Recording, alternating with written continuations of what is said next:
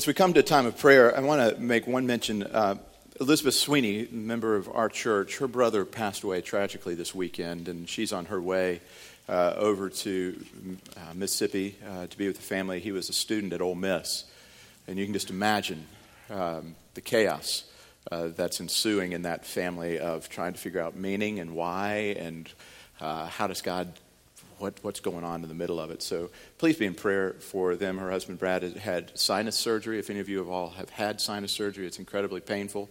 So he's a bit incapacitated. So um, they just really need our prayers as a church family. And then when they get back, you know what I'd love? I'd love for them to be so overwhelmed by the love and generosity of this church that they would call the church office and say, please stop the people from calling or making or dropping a note or doing that. So you can get their uh, information from the church office and just drop them a note to say, We're praying for you. We love you. We'll lift you before the throne of the only one who has answers for these types of situations. So let's go there now ourselves as well. Father, we praise you. We praise your name. We come before you and we lift our prayers uh, to your throne, to the only place of true power in all of the universe. For we know that it is only by your hand that anything happens, exists, goes forward.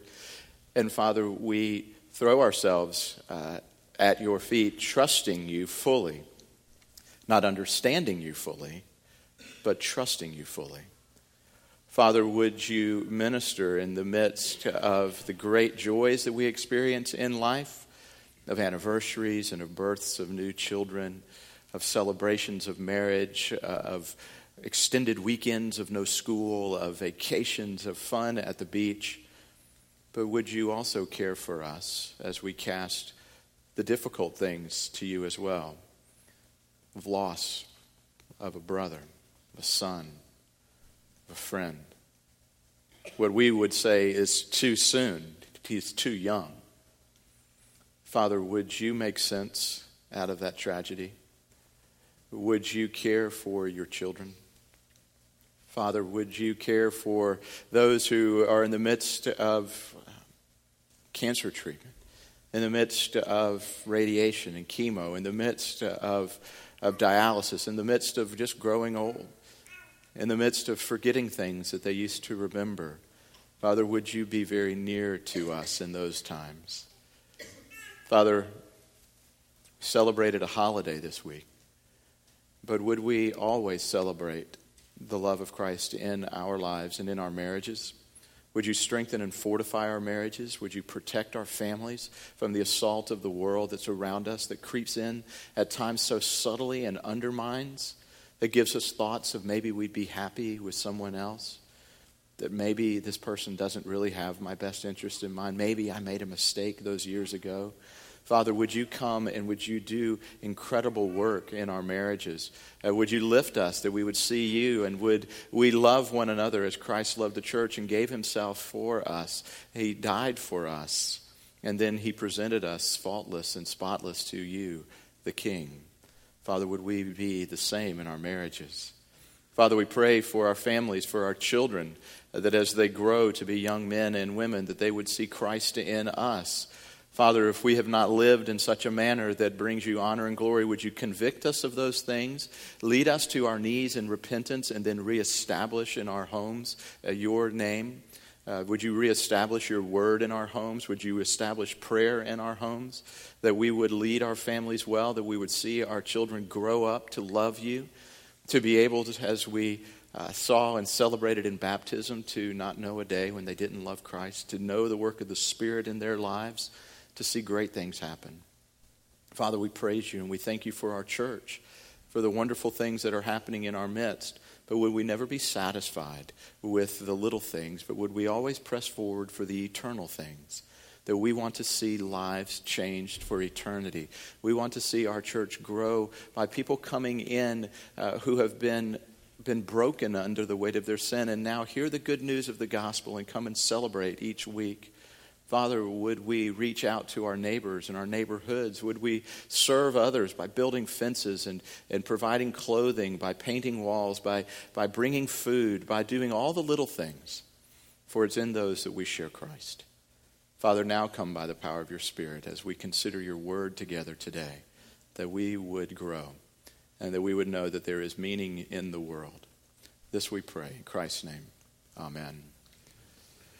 And so we come again this week, and we are being engaged by the writer of Ecclesiastes, the, the Koheleth, the the philosophy professor, the gatherer convener uh, of a discussion. You remember we've been sitting in his classroom over these last couple of Sundays, and we are being challenged to think. Uh, I was sent a, a Facebook uh, picture this week, and it had that quote that I put up front. And I hope you'll take time each week. Uh, I put together a few things each Sunday just for you to consider as you're coming in to the worship service. They're usually printed right there in the front uh, under preparation. And this is from Sir Joshua Reynolds, who said, There is no expedient to which a man will not resort to avoid the real labor of thinking. Ha. Think about that. In our day and age, it's called a remote control. It's called anything other than having to sit quietly and contemplate things. What's the most uncomfortable part of, of, the worship service for you? I would imagine for some of you, it's that incredibly long, lengthy 30 seconds that I make you sit in silence and say, contemplate. Consider for a moment. Let your mind wander down to deep and eternal and meaningful things. You will go to any any extent to not do that. I find myself constantly with my phone now in just moments where I normally would have just sat and looked. Grilling chicken last night around the grill. It was a cool evening, the wind was blowing. And instead of just considering those things, I got on my phone and I was just checking up on what's happening in the world, turning my mind off, not burning the chicken, thankfully, but just not engaging. Or when you're with one another, you don't engage things well. What we're trying to do in these, in these weeks together is engage our minds and our hearts on deep and profound things. What's the meaning of life? What's it all about? Now, most, I, I did some reading this week. Most church uh, growth experts would say that is not the topic to use to grow your church. And what I'm going to talk on today is literally thrown into the category of it would be wise for you as pastors not to discuss such things because the answers are too difficult, therefore, just move on. And what we're talking about today is where's the justice? How do I interpret suffering and tragedy? in the world. Those are light topics, aren't they? But you see, I think that the meaning uh, of the gathering of the church, not only to, to glorify God, is to challenge God's people to consider where is God in the middle of the difficult things? Where is God in the midst of the loss of a loved one? Where is God in the midst of the loss uh, of this, that, or the other? Where is God in the midst of cancer? Uh, where is God in the midst of asking the question, is all there is what there is? Is all there is what there is that I can see? Is this really it? And the Koheleth, the teacher, is challenging us along those lines. And he has been basically saying to us if all there is is life under the sun, if there is nothing above the sun, if there is no God who created all things in his image by the power of his word and sustains all things by his word and governs all things, and there is not one renegade molecule in all of the universe, if there is only life under the sun, then have the guts enough and the fortitude of soul to say it has no meaning, it's meaningless, it's just vanity of vanities, all is vanity, it's striving after the wind just give up. But we don't have those guts, do we?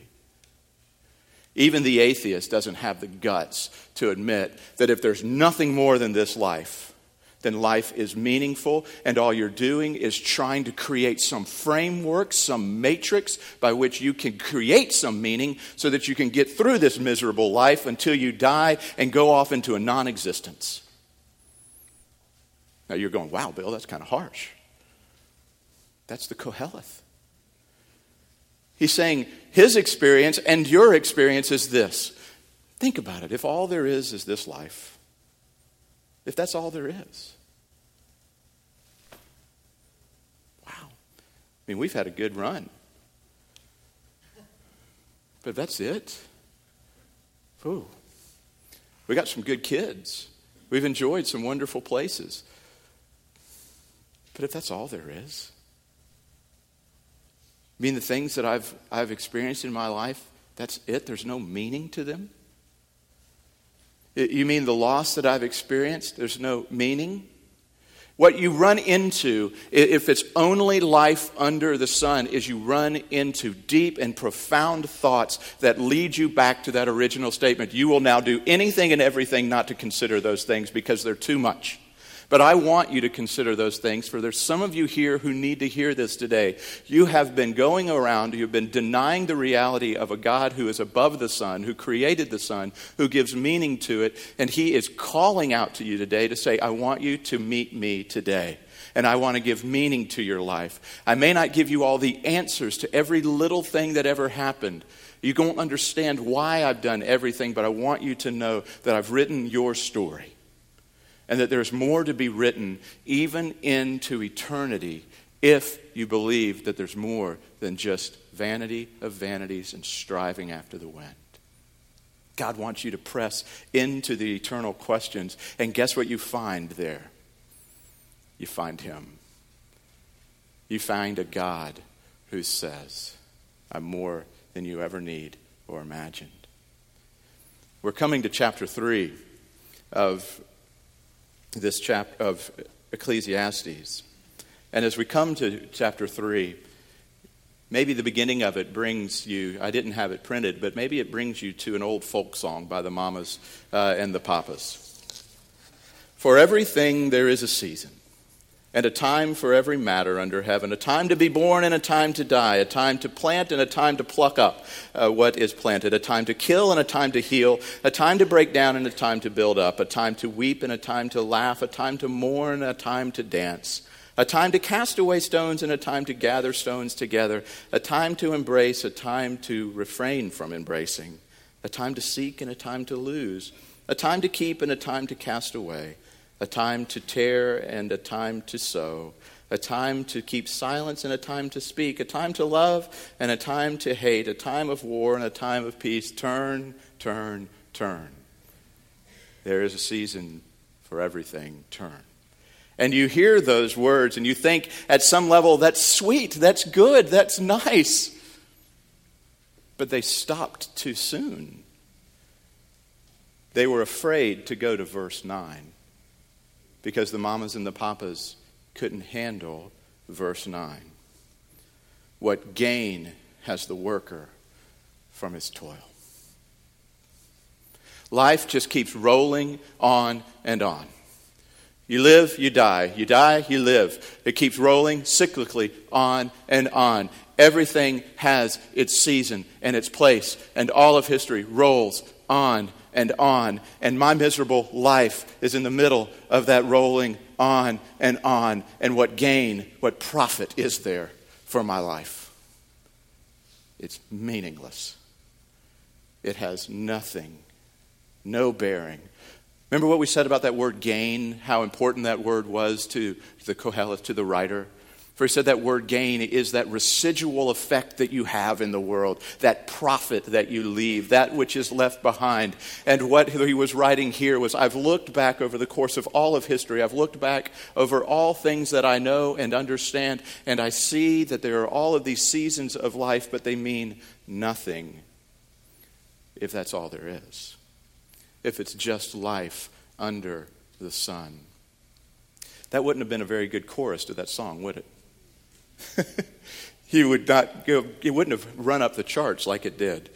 So they had to stop at verse 8. So verse 9 picks up and goes, What gain has the worker from his toil? I have seen the business of, that God has given to the children of man to be busy with. He has made everything beautiful in its time. Also, he has put eternity into man's heart, yet so that he cannot find out what God has done from the beginning to the end. I perceived that there is nothing better for them than to be joyful and to do good as long as they live. Also, that everyone should eat and drink and take pleasure in all his toil. This is God's gift to man. I perceived that whatever God does endures forever. Nothing can be added to it, nor anything taken from it. God has done it so that people fear before him. That which has already been, that which is to be, already has been, and God seeks what has been driven away. Moreover, I saw under the sun that in the place of justice, even there was wickedness. And in the place of righteousness, even there was wickedness. I said to my heart, God will judge the righteous and the wicked, for there is a time for every matter and for every work. I said in my heart, with regard to the children of man, that God is testing them, that they may see that they themselves are but beasts. For what happens to the children of man and what happens to the beast is the same. As one dies, so dies the other. They all have the same breath, and man has no advantage over the beast, for all is vanity. All go to one place. All are from the dust, and to dust all return. Who knows whether the spirit of man goes upward and the spirit of the beast goes down to the earth? So I saw that there is nothing better than that a man should rejoice in his work, for that is his lot. Who can bring him to see what will be after him? Chapter 4. Again, I saw all the oppressions that are done under the sun, and behold, the tears of the oppressed, and they had, had no one to comfort them. On the side of their oppressors there was power, and there was no one to comfort them. And I thought the dead, who are already dead, more fortunate than the living who are still alive. But better than both is he who has not yet been and has not seen the evil deeds that are done under the sun. Wouldn't you have loved to hang out with him for a while? So, how's it going today, Solomon? Do you really want to know? Let me tell you what I've discovered today. And what he discovered today was not only does life not make any sense to me, that basically the best thing for a man to do is just work really hard just suck it up. Go down into the coal mine and you're going to die of black lung disease. But what else is your lot in life? You're going to make a million dollars and then you're going to lose it. And your, your children are going to waste it on things that you never would have wanted them to do. What does it matter? Life is just life. And you're no different from a dog or a cat or an animal in the field. The beasts and us are all the same if there's no meaning over the sun. And then to add to it, I decided I'd go look at the judicial system. I'd go look at the monarchies. I'd go look around the world and I'd look at the oppressed and I'd look at the poor and I'd look at the needy and I'd think there has to be some justice there. And what I found there in the seat where righteousness should sit, in the seat of where justice should sit, I found oppressors. I found those who would abuse the weak and manipulate them for their own gain and use them for their political gain. And all's vanity. And you know what I've concluded about it? The happiest and best people are those who haven't been born. I'm a little discouraged. Because you know what?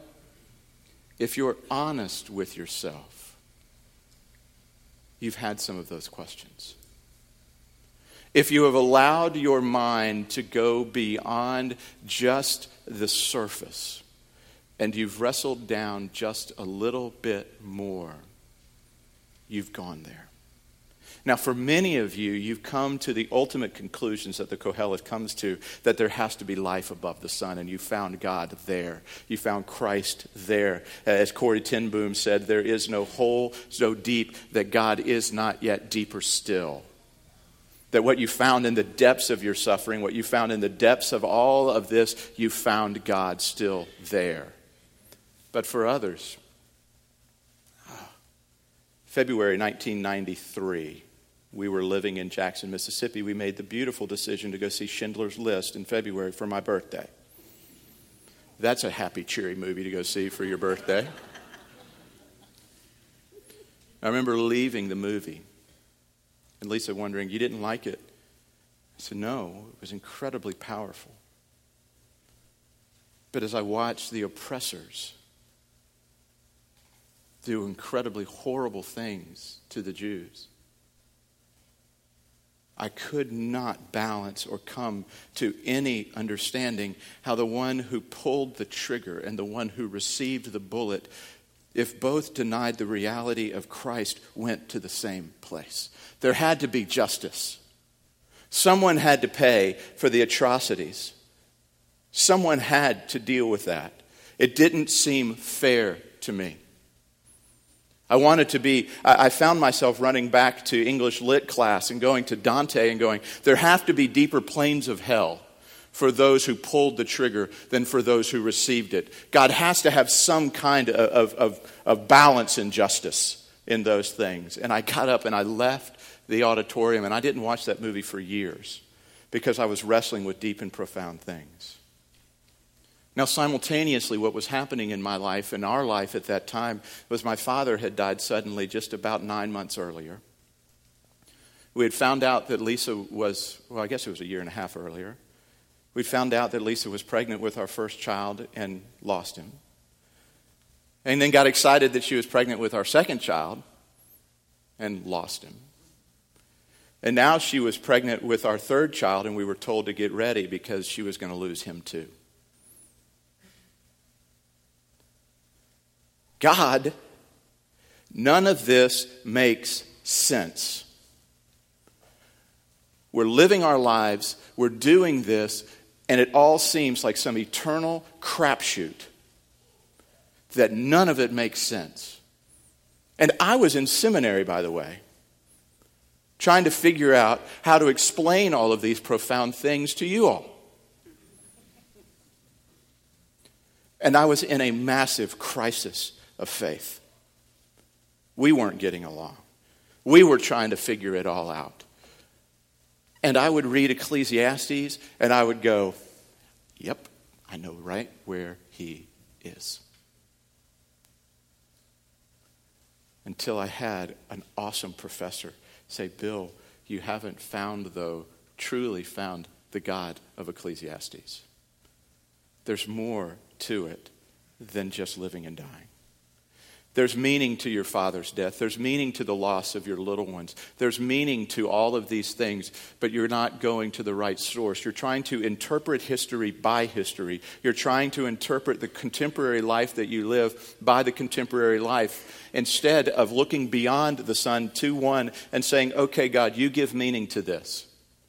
And that's what the writer here is doing. Because you see, history is a major problem for the thoughtful person. Isn't it? I was a history major. You know what I found in the history department at Presbyterian College? I found atheists who were the professors. You want to know why? They'd studied history and they'd found that history was full of evil and wretchedness, and there's no way that there could be a good and benevolent God that the Bible speaks of. And you know what I found by others who were studying history? They lost their faith along the way. Because history is an incredible challenge to the philosopher.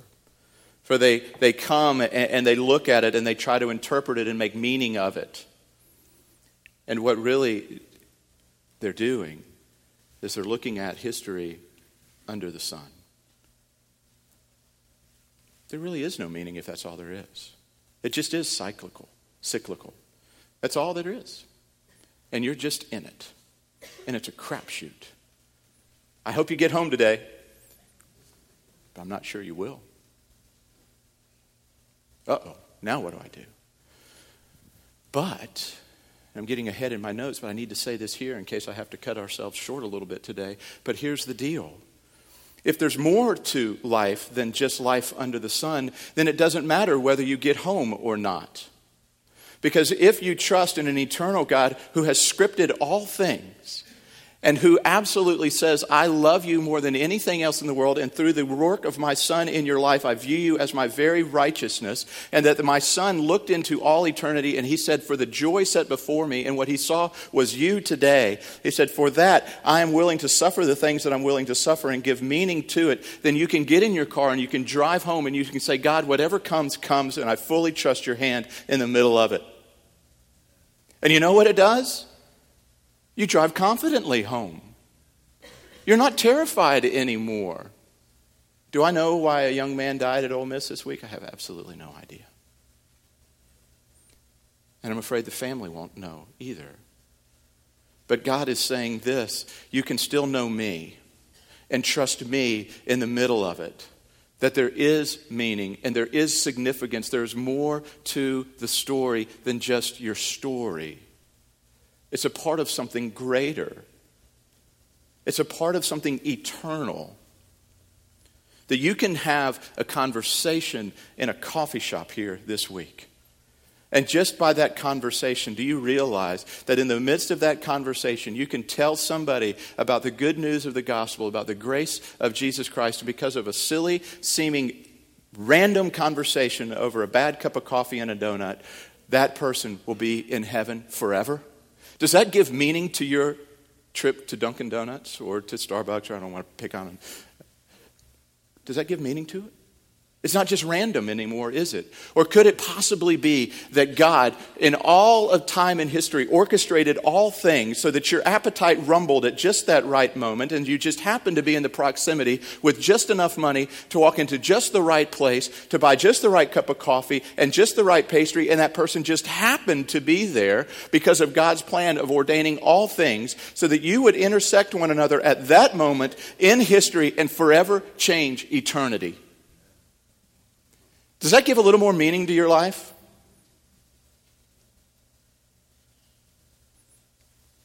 But if it's all just under the sun, who cares? Don't talk to anybody.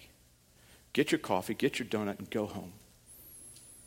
But if you believe there's more to it, then engage life fully. Looking at it all and going, it has significance and meaning.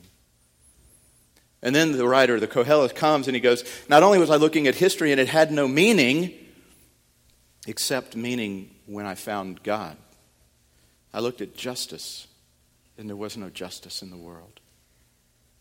You see, because if life is only under the sun, then how can you have any standard of justice? If the standard of truth and the standard of right and wrong is determined by those who are underneath the sun and there is no one above the sun absolute, then guess what? If I don't like you and I happen to own a very high powered gun, I could put that gun to your forehead, and what would your response be to me? You know what? Jim, you just happen to sit up front all the time, Jim. I'm sorry. I hope that doesn't uh, bother you too much. The rest of the people are going to continue to gather back in the back. But if I came to Jim and said, You know, I've just decided I don't like you and I put a gun to his forehead, what's he going to say? Oh, sure, go ahead, pull the trigger. No, what would you say if I did that to you? Why? Why shouldn't I shoot you? Come on, be bold enough. Why shouldn't I shoot you? It's wrong. Who said it's wrong? There's no truth above the sun. I've decided that it's right, and you're just a pest in my life, and I'm ready to get rid of you. You're no different than a cockroach and I'm going to get rid of you. What are you going to stand upon to tell me that I'm wrong? Teachers in the public school system, how can, what are you going to stand upon to tell the students that cheating is wrong? That lying is wrong? What objective truth do we go to? Where is justice in the world? It's arbitrary and it's, it's contrived by human beings. And you know the beauty of it? We can change it whenever it doesn't, it's not convenient for us. But if there is a God above the sun who created all things, and he said, Bill, I've created all humanity in my image, and all humanity has meaning and value in life. You cannot pull that trigger because he has meaning and he bears the image of my son. And you should do, instead of not murdering him, you should do everything to enhance his life. Ah, now I have a standard by which to live. But otherwise, justice doesn't make sense, does it? Try to make sense of justice without God. It doesn't. So, what we have to do is as we wrestle with justice and injustice, as we wrestle with all of these things, we have to continually push ourselves back to this that one day there will be a judge. And one day he will make all things right. That we can trust him one day. You know, I've used the illustration before. What if Bathsheba's parents came to Nathan and to David and said, You mean this scoundrel? He gets off the hook by just saying he's sorry to God? He destroyed our family. He murdered our son in law. He has now brought shame to our family. We have been ruined in our community. And Nathan, you're telling me that this scoundrel is getting off the hook because he said, I'm sorry, God? Where is the justice in that? I want justice. I want blood. An eye for an eye. And you know what Nathan could have said if that had happened and should have said? There is justice. One paid for your son in law's death who didn't deserve to pay for it. One died because of his death. An eye was given for an eye, and that is the one, the coming Messiah. For there is one who makes all justice right, who, makes, who brings meaning to all suffering, who brings meaning to everything, because you know how Christ dealt with suffering? He entered right in smack dab into the middle of it. He made suffering a very core part of the Christian faith. Does it mean we understand it all? No. The Christian answers are not the easiest answers, but they're the only answers that make sense. Go to all the modern philosophies and the ancient ones as well and see if they make any sense. Because what they will do, the answers they will give is basically to tell you this just numb yourself against the pain, lose your humanity, steel yourself against those things. They will belittle your pain, they will belittle your loss, they will make it small and trivial. Or they will lead you to an answer that is, there's just no meaning at all. Versus a God who said, I saw your pain and I saw the effects of sin in your life. I saw the ravages of the fall. And you know what I did? I came there and I redeemed it. I gave death meaning through the death and life of my son. I gave you hope, Bill, that you'll see your dad again one day and that he's not really dead and that he's alive and you'll see him again one day. I, will let you know, those of you who are long suffering in this world, that there is an eternity waiting for you with no suffering. Those who have experienced an injustice in the world, I promise you that one day I'll come back and make all things right and new. Now, in the meantime, keep fighting for justice, keep fighting for social justice, keep moving in people's lives, keep doing those things. But one day, I promise that I'm coming back. Just go to Matthew 8, and you'll see the demoniac screaming, and all of them looking at him and going, It's not the time yet. What did they just tell? They told a big secret that one day the day is coming. One day the day is coming, and Jesus will return, and he will make all things right and He will make all things new. But in the meantime, I'll end with this wrestle. Wrestle with the profound things that are affecting your life. And then go to others around you and then let them in to wrestle with you. Jesus wrestled with it. Father, do I have to drink this cup? But he said, Not my will, but yours. It's the same with us. Wrestle with these things, but never stay under the sun. Always look above it. Always look to the God above the sun, who created the sun, who gives all, thing mean, all things meaning. And what you'll find in the middle of it is not all the answers to your why questions, but where you will find a God who walks with you right through the middle of all of it. Let's pray. Father, these are profound and overwhelming things that we deal with. They're not light and trivial. And we thank you that you never trivialize them. Father, you say that you capture our tears. You say that you are drawn to the brokenhearted. You say that you come to those who have experienced injustice. Father, that's the beauty of your message. Father, there's hope for us in this world, that this world isn't just about the seasons turning and turning, but it's about the God who's created all things beautiful and with meaning and significance. And God, our lives have meaning and significance because you gave us that. Father, thank you for that. Would we live in such a way? Would we quit diminishing ourselves? Would we quit diminishing the gifts that you've given us? And would we highlight and celebrate all that you've given us? Would we see the glimpses of glory even in the midst of pain and the fall? For we see you redeeming it all. And one day, one day, and we look forward to that day. To Christ be the glory. Amen. Let's stand and sing.